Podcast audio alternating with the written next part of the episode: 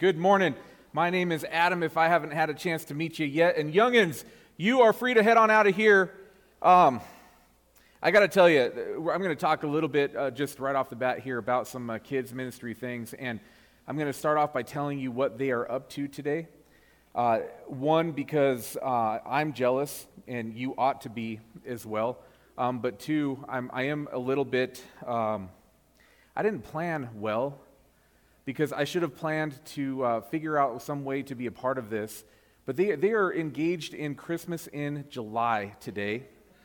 And th- so this is a, you know, it's, it's been a tradition. We've done this in, in various ways uh, over the, the, the years, but it's a little bit different today. And something that I didn't tell uh, Rory, our facilities guy, about until about 10 minutes ago. I texted him just so he can't claim that I didn't tell him before it happened. Um, but we've got a snow machine downstairs. There is a snow machine in the basement there, and the kids are uh, celebrating Christmas in July. So uh, it, you all get to be up here where there will be no snow and there will be no Christmas in July. So um, that's kind of on you. Uh, you know your choices in life um, that bring you up here. So. Um, that's true. We could all just go there right now, right? We're, we're just going to call this a day and we're going to head on downstairs. But one thing I do want to, to say uh, in, in, all seriousness about kids ministry is that this has been a, a, part of, of the foundation of our church is, is the way that we care about kids. And one of the things that, that is going to begin in, in September to demonstrate that uh, this is something that, that matters to us. Uh, I will be taking one Sunday a month and I will be teaching Sunday school, and we will figure out something to do up here. Um, but this is, it, it, matters enough to me that, um, that, that, I got to put my money where my mouth is. So I will be headed downstairs to be uh, a kids ministry volunteer one Sunday a month. And this is something I'm going to invite you to, to consider uh, to come with me because this is something that this is the pointy end of the spear as far as ministry goes and pouring into these kids. It, it's also something that is, uh, is a lot easier than you might think and it's also a lot harder than you might think. But this is where, you know, if you, uh, one of the things that, that, I say often when people um, come and there's a little bit of concern about or are struggling to hear God, and they're, they're asking questions, how can I hear God? One of the things that I say is that you find out where He is and you get in His way. And I can tell you that God is with the kids. And so it, it, this is something that, that matters enough that we're going to be putting as much resource as we can towards it and so I'm going to say another thing uh, before we get on with our work for today. And this is something that, that if you've been with us uh, for a stretch of time, you know that I've, I've made this statement before. Um, but when we are recruiting for kids' ministry leaders and we're getting ready to kick off this new ministry year that, that kind of kicks off in September, one thing I often point out is that there is a, a really sad uh, situation in, in the American church where kids' ministry has become an auxiliary of women's ministry. And men, it is on us to be in kids' ministry. It is imperative that kids learn about Jesus from both men and women. And so we cannot allow the women to carry the, the load for us. We got to step up and carry the load as well. So, with that, let's pray and get on with our, our Sunday. Father, we thank you for our kids. We thank you for how clearly you make it that these kids matter to you. We pray that you would bless them now as they are celebrating downstairs. I pray that, that even in the midst of the snow and in the midst of, of the, the crazy party in the middle of the year, I pray that they would feel a connection to you. And I pray that, that when they look back on their journey, they would remember that they were a part of a church that loved them. And Father, I pray for us that you would make us aware of your love for us. I pray that we could feel like kids being loved on Christmas right now. I pray that your presence would be thick. I pray that it would be tangible. And I pray that you'd speak to us in Jesus' name. Amen. All right. Well, we are in the dog days of, of our summer of heroes, which is both a nod to this stupid heat that we are experiencing, um, but maybe also a little bit of, of an inappropriate uh, disparaging of one of the heroes that, that we're going to talk about today. Um, Either way, though, we are we're spending this summer in Hebrews chapter 11 and, and allowing the, that scripture, that passage of scripture, to teach us about faith as we examine people from our spiritual lineage that the writer of Hebrews calls heroes due to the faith that they exhibit. Now, when I say spiritual, spiritual lineage, uh, it's important for us to, to remember that the people that we talk about are, are, are, yes, they're, they're historical figures that actually lived. They, they actually walked on this planet. Their, their hearts were, were beating. They were alive. But also, these are people that, are, that we are connected to in, in, in our faith. And so, this, we're talking about family members when we, real life family members when we are uh, talking about the folks that, that we find in Hebrews chapter 11. Now, one outcome that we reached really early on in this series is identifying faith as a product of participation with God in His plan to reconcile, reconcile the world back to Himself. We see from each of these stories, the stories that kind of emanate out of, of these heroes, we see that each of these stories, that faith is not produced through human effort, through human talent or through achievement, but as a product of partnering with God as He invites us to participate in His will. The more we unpack this, though, and the more, uh, honestly, the stories start to sound similar, the more I come to realize the roots of my own struggle with having faith in God and perhaps why our culture both in and out of the American church, struggles with faith as well. Now, I've navigated a lot of my life much more interested in God participating with me rather than being inclined to participate with Him. I ask God's intervention as a response to discomfort, tragedy, adversity. But then I have a lot less interest in God's participation when it comes to my desires and my ambitions. I'm sure I'm the only one that uh, lives that way, right? The truth is, yeah, that was if you, if you, that was Mariel driving the bus over me. Um, if you didn't hear that on the recording, um, that's. But, uh, but in, in, in, in all honesty, I want God to save me from negative consequences. I want Him to bless me with positive consequences. And I want Him to do all of that at arm's length so I can enjoy life without my self determination being encroached upon. In case you missed that, that was a confession. I think this reflects some parts of the American church and, and we can discern this by what folks are invited to engage in when they're invited into the American church. Rather than extending invitations to participate in God's plan for community, we see invitations to experience God's power in, honestly, in selfish ways. We, when, uh, we see uh, a theology built around concern for where we go when we die, or how to respond to tragedy, or how we can achieve personal goals or, or, growth or fulfillment, or how we can find some prosperity. All of this, we limit the scope of the relationship that God makes available to us. This type of theology is a consumer theology, a theology that makes God a commodity and often this consumption and commodification is tied to the lie that we can earn relationship by our actions,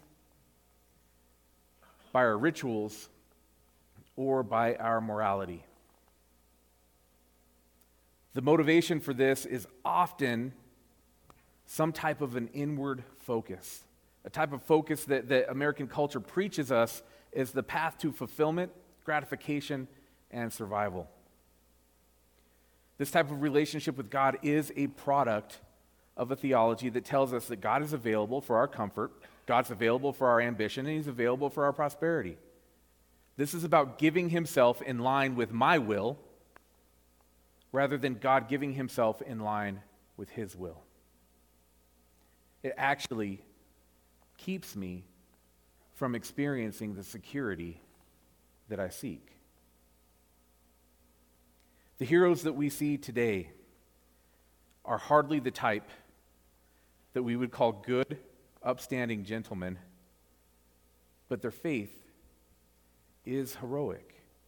It's heroic because they're willing to participate in God's will regardless of how crazy that will might seem to them. And also, this is reflective of a journey, a life that leads to this place of, of operating in heroic faith. We've seen already that the criteria to make it onto the list of heroes in Hebrews 11 uh, is not high moral character, isn't good behavior, it's not the ability to follow religious rituals. Um, this is good news for me. Uh, it might be good news for you as well. Um, but this point that, that comes from that reality is, is something that, that, that, we've made over and over the summer. It's one that we'll continue to make even as we go beyond this summer. But, but the reality is that, that we cannot work our way into God's love. We, we cannot earn our way to heroic faith. We can't achieve enough to qualify, but we can participate. Now, with all of that, I want to be cautious about the criticism that I just threw out. Maybe I should have said that before I started criticizing. I'll make a note of that for the future. Um, I'm not attacking anyone or any institution that we would know as our church family, our wider church family in, in our country and even beyond. Um, and I'm not certainly attacking anyone that prays for God's intervention in their life. I'm not saying that that's a bad thing. This is something that we encourage, it's something that we practice every time that we meet. God's intervention into our life is actually really the starting point of relationship. And it's one that, that likely we all share in common. That, our, that entry point of God into our life is because we have cried out to Him for intervention. That can't be seen as a negative thing.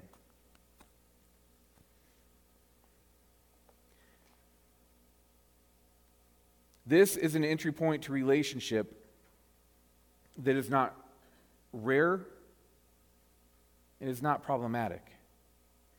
Identifying a need for God and asking for his presence and intervention into the chaos of life, that life lived apart from him, this is an open door to the love of the Father. So it's actually a really positive thing in that light. What happens when we reach the threshold of that door, though, what happens next is key to the development of faith and development of relationship with the Father rather than just that simple intervention. Do we seek the order that comes from participation in God's will, participation of God as the center of our life, or do, do, we want to be, do we want God to be in our orbit, ready to strike when we need some good luck? This, this tension, this dichotomy, this reality is something that Jesus teaches us about in Matthew chapter 16. He teaches, that, then Jesus said to his disciples, If any of you wants to be my follower, you must give up your own way, take up your cross, and follow me. If you try to hang on to your life, you will lose it. But if you give up your life for my sake, you will save it. And what do you benefit if you gain the whole world but lose your own soul? Is anything worth more than your soul? Giving up our own way is to step into participation with God. Rather than hold God to the expectation that He participates with me, giving up my selfish ways and picking up the cross is the way that we participate with the Holy Spirit. The need, all of the needs, all of the desires, all the wants, everything that brings us to, to a place of concern, all of the places where we seek God's intervention, all of this we find are also included in, in part of God's plan for reconciliation with the world, along with so much more. In other words, participating with God doesn't actually mean that we lose out on anything that we might desire, but we will see our desires change. What happens is we get invited into an adventure. Participating with God is adventure. Adventure is the right word. We're going to see that with our two heroes today. Our two heroes today are a demonstration of the power available to the children of the Father. this power is manifest in the activity of God according to his plan and is not tied to any notions of worthiness or earning or achievement. God loves us and chooses to do the work of his kingdom with us playing a role. This is an important point to get. This is something that has to land. God loves us and chooses to do the work of his kingdom with us playing a role. And accepting our role in that plan is heroic faith. So let's take a look at those two heroes now. We're going to start in Hebrews 11, verse 32. How much more do I need to say? It would take too long to recount the stories of the faith of Gideon, of Barak, of Samson, of Jephthah, David, Samuel, and all the, prof- all the prophets. By faith, these people overthrew kingdoms, ruled with justice, received what God had promised them. They shut the mouths of lions, quenched the flames of fire, and escaped death by the edge of the sword. Their weakness was turned to strength. They became strong in battle and put whole armies to flight. Women received their loved ones back again from death. I love this passage so much. This is like like like every everything in me that loves action movies. Like I just this is so awesome. This would actually make the most amazing action movie ever. Shutting the mouth of lions, quenching the flames of fire, escaping death by the edge of the sword. That's so awesome. But then this their weakness turned to strength.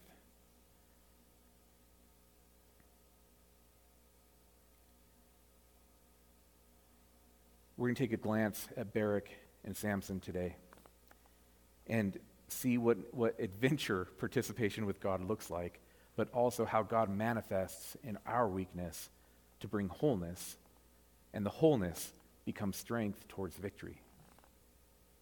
Now, you can't tell the story of Barak, and this is, this is really interesting. You know, you think about why, why these folks that made the list um, from the author of Hebrews 11, that's a question that, that obviously, you know, the, the answer maybe for some is self-evident. It's not self-evident to me because I'm looking at these, especially Samson, and I, I can't wait to get to Samson because he's just, it's so crazy to think that, that this guy is a hero of the faith, that God actually used him. We're going to get to that in a second, but, but Barak, we can't talk about Barak without talking about Deborah. Deborah was a judge over the nation of Israel in the time between the Exodus and the era of the kings. The death of Joshua that, in, that occurs, oddly enough, at the end of the book of Joshua, uh, it brings a new reality to Israel that lasted about three centuries. They're in their homeland. They're, they're ready to live as the chosen people of God, with God as the head of, of, of this nation but there's not a single strong human leadership presence, and that exposed the weaknesses of the people and their lack of faith in God as, as their leader and as their father. The nation, if you remember, was made up of 12 tribes, and, and tribalism was alive and well. These tribes, uh, trying to get them to coexist, I mean, if you have siblings, um, then, then you can imagine, you know, that writ large is uh, tribalism in the nation of, of Israel. Uh, they, they, they got along except that they really didn't, and they liked each other except they really didn't, and they fought a lot and also um, were encroached upon by uh, all of the other nations that were around them, and so conflict was a reality of, of life at, at, at this time. You know, thankfully, that, that ended with this time, and conflict is no longer a reality that we live in. Um, Ashley did not warm them up at all. That's, yeah, that's on you. Um, so I'm, I'm, I'm, actually glad that if I have somebody to blame for my, my jokes landing like a belly flop, but um, that's a gift from the Lord. Uh, that's also another sermon. Um, the, But these, the, the coexistence between the tribes was only achievable through the leadership of judges that served as civil and, and religious authorities. And so we see this in, in Judges chapter 2, verse 16. Then the Lord raised up judges to rescue the Israelites from the attackers. Yet Israel did not listen to the judges, but prostituted themselves by worshiping other gods. How quickly they turned away from, their path of, from the path of their ancestors, who had walked in obedience to the Lord's commands. Whenever the Lord raised a judge over Israel, he was with that judge and rescued the people from their enemies through, throughout that judge's lifetime. For the Lord took pity on his people who were burdened by oppression and suffering. Now, as go the leaders, so goes the nation of Israel. We have a few types of leaders when we look at the 15 people that, that God called to be judges of the nation of, of Israel. We've got the good, the okay, the bad, and the holy crap. That's, and that's real. That's a, a Latin term, um, just for the record, um, for the emails that are going to come tomorrow. Uh, the, the, the farther the leader gets from, from, from Moses, the farther the leader gets from, from Joshua, the farther the, the, that, that leader gets from the reality that's left by, by those two leaders, uh, the, the, the, farther the nation de- descends into sin. The closing line of the book of Judges, after the, the era of the judges is, is getting close to, to coming to a close, is, it really tells the tale of the entire book. It's, it's a good sum. It says, In those days, Israel had no king. All the people did whatever seemed right in their own eyes. The nation of Israel was in a cycle, and this is a downward cycle, and it began with sin. It began with idolatry. It began with worshiping something other than God. It began with placing something other than God as the center of order. That would lead to oppression by an outside force, which would then lead the, uh, the, the, the sinful nation of Israel into this time of repentance, which would lead to God's intervention and then his deliverance. And then after deliverance, because they were, they were now safe, there would be peace. And in the peace, we would start to see a little bit of sloppiness come back in. And, and with the sloppiness, a little bit of idolatry. And then idolatry would lead to oppression. And, and all of this just was a cycle that continued over three centuries with the judges with the lack of pressure that peace brings, sin would return and the cycle would continue. Judges 4, we see Barak and Deborah. After Ehud's death, the Israelites again did evil in the Lord's sight. The cycle continued. So the Lord turned them over to King Jabin of Hazor, a Canaanite king. The commander of his army was Sisera, who lived in Harosheth Hagoyim. Sisera, who had 900 iron chariots, ruthlessly oppressed the Israelites for 20 years. Then the people of Israel cried out to the Lord for help. Deborah, the wife of, of Lapidoth, was a prophet who was judging Israel at the time. She would sit under the palm of Deborah between Ramah and Bethel in the hill country of Ephraim, and the Israelites would go to her for judgment. One day, she, she sent for Barak, son of Abin, Abin oh man, why did I, I made it all the way through to that one, and that's the easiest one. Abinoam, Abinoam, and I'm going to trip over it. We're going to call him Abby. she sent for Barak, son of, of Abby, who lived in Kadesh in the land of Naphtali. She said to him, This is what the Lord, the God of Israel, commands you.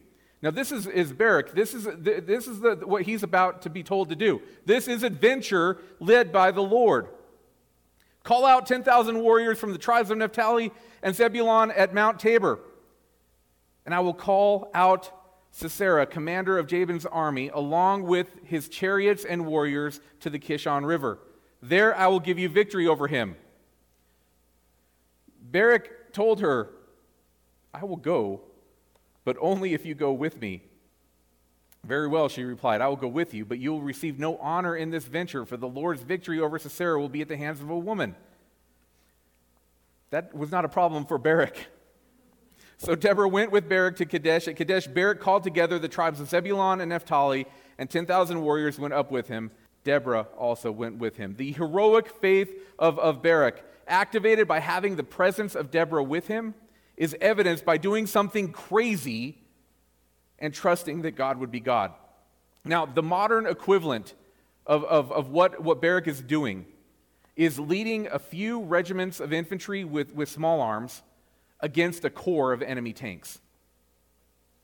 Now, it has been a while since I have studied the art and science of warfare, but I do remember enough to tell you that this is a really, really bad idea. This is, this is stupid. This is not a sound plan.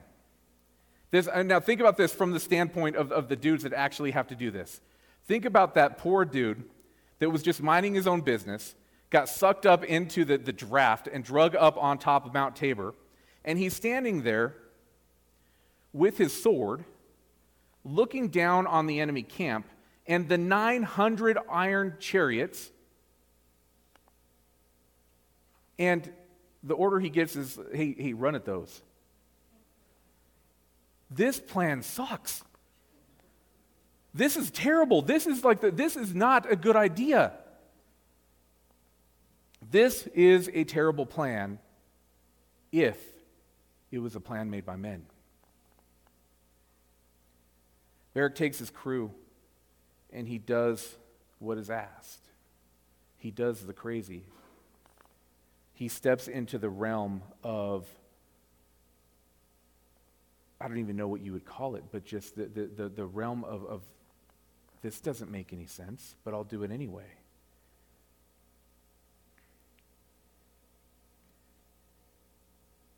He did what was asked, and then God does what God does. Judges 4 tells us that as, as Barak attacked, the Lord threw the enemy force into panic, and every member of the enemy force is killed. The oppressors of the nation of Israel are destroyed. And Barak is a hero of the faith because he showed up where God told him to go, and he trusted God with a really crazy plan.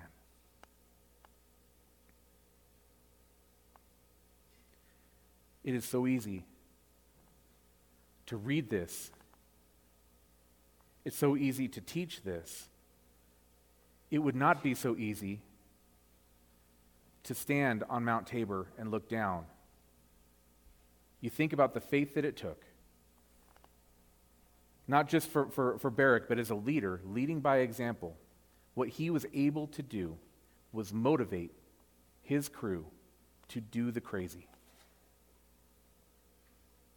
And so we know him as a hero of the faith. Now, Samson. Samson. As far as judges go, you know, I told you the good, the bad, the okay. Samson is one of those holy crap bad. He is Latin bad. He is, he is arrogant. He is horny. He's violent. He wins brutal, balance, he, brutal battles at the expense of his integrity. He dies in this crazy act of mass murder. This is not a good dude. Judges 13 shows us that at this time we've got Israel now under the rule of the Philistines. Samson is an exceptional birth, as he is the fulfillment of a promise to a couple that were unable to have kids. God promises them a son, and Samson is born. Verse 24 says that the Lord blessed him as he grew up, and part of this blessing is great strength. We see in, in him in this passage in, in, in uh, Judges 13 showing his great strength by another thing that, that I wonder what this would look like in the movies. But he's attacked by a lion, and Samson being attacked by a lion, this lion is charging him, lunging at him. He just he grabs the lion by the jaw and just rips him apart. Like, that's kind of strong. That, I mean, I don't even know, I, I, I, kind of, I really don't want to see that, but I kind of want to see that, you know? But th- this is something that, that Samson actually did. And so some of, you know, I've heard somebody teach one time, well, lions were probably a lot smaller then. I can't even imagine doing that with, like, my cat. My cat whoops me. You know, that, like, this, it, it doesn't matter. It, you know, the, I'm sure the lion was, you know, a lion as we know, but he caught the thing and ripped it. it this, this dude's strong. But he's also very weak. He is controlled by his desires. He's controlled by his desire for gratification. He's controlled by comfort. He is controlled by all things that we would look and say, this is not a good dude. He sees a girl that he wants, a Philistine girl, and he marries her. This is not good. He was specifically told not to do this. At the wedding party of this wedding that he was told to not have, his wife betrays him at the wedding party. And so, in response to that, he just kills everybody that's at the wedding party.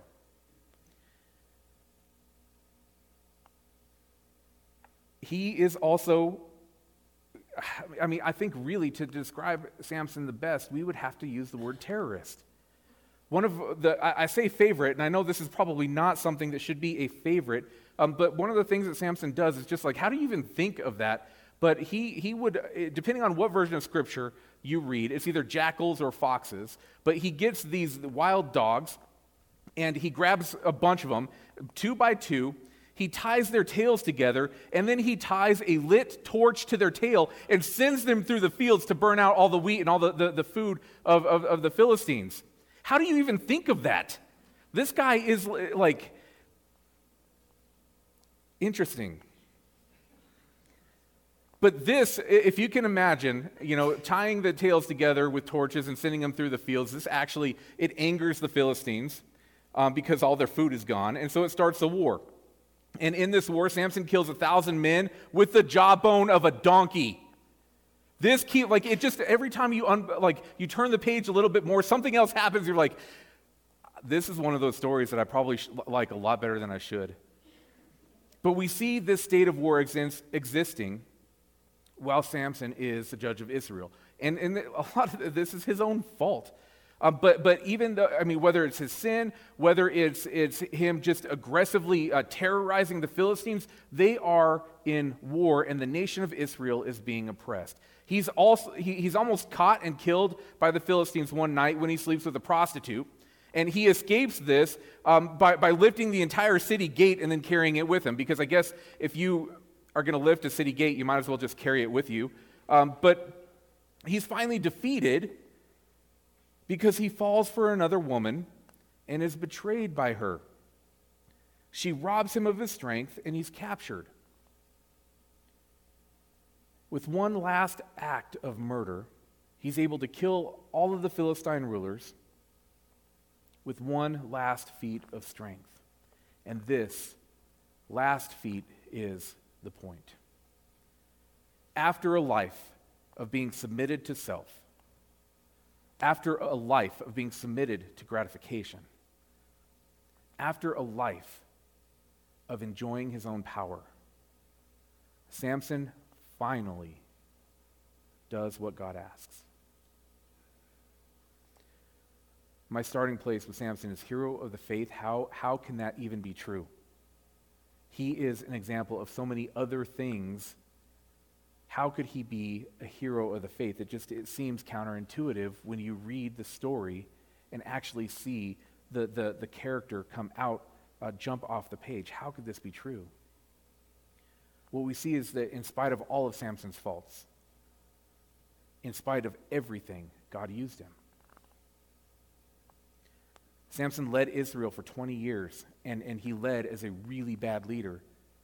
But at the end of his life, he began the liberation of Israel from the Philistines, just as God had promised his parents that he would do.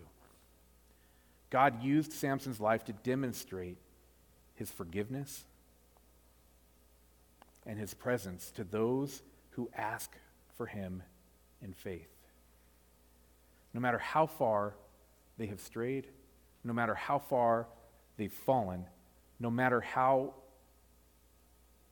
crazy, terrible the life that they've lived might be. God shows us with Samson forgiveness and presence for those that ask in faith. Samson turned to God after a life trying to do it in his own power turning to God, he allows God to work out God's power. And we see a hero of the faith. Both Barak and Samson, Samson eventually show submission of the self to the will of God. both in thanksgiving and in service. As the historical timeline advances, Jesus is going to be another example of giving self. This self giving motivated by faith in God. And this brings us back to our starting place in Matthew 16. Then Jesus said to his disciples, If any of you wants to be my follower, you must give up your own way, take up your cross, and follow me. If you try to hang on to your life, you will lose it. But if you give up your life for my sake, you will save it. Giving up our life, doing the crazy adventure, or realizing how far we've fallen and turning back. All of this is giving up our place as the center of our own universe. This is to participate with God and His plan rather than accept, expecting God to be available to serve in our plan when we want Him to. This does take faith to trust God. It takes faith to trust God enough to begin the adventure. And then faith grows as a product of that participation as God meets us every step of the way. This is the product of participation as we accept the invitation to work for the plan of the living God. So we're left with this encouragement and as a promise of the outcome of trusting God's plan for our life. It's included in the plan of reconciling creation back to Him. 1 Corinthians 15, Paul writes So, my dear brothers and sisters, be strong and immovable. Always work enthusiastically for the Lord, for you know that nothing you do for the Lord is ever useless. Nothing you do for the Lord is ever useless. If you are in the position right now of feeling that something that you are doing for the Lord is useless, if you are in a place where you don't understand why you would be in this place, you have submitted to the Lord and you're asking, Why am I doing this? Hear these words from our spiritual lineage Nothing you do for the Lord is ever useless. And then Matthew 10 39 we have this reminder if you cling to your life, you will lose it. But if you give up your life for me, you will find it. And this is our return to worship and ministry time. And so I'm going to invite our worship and our prayer team to come forward. And I'm going to invite you to, uh, to just, um, would you just close your eyes with me as we invite the Lord to, to do what the Lord will do this morning with us? So, Father, we say, Come, Holy Spirit.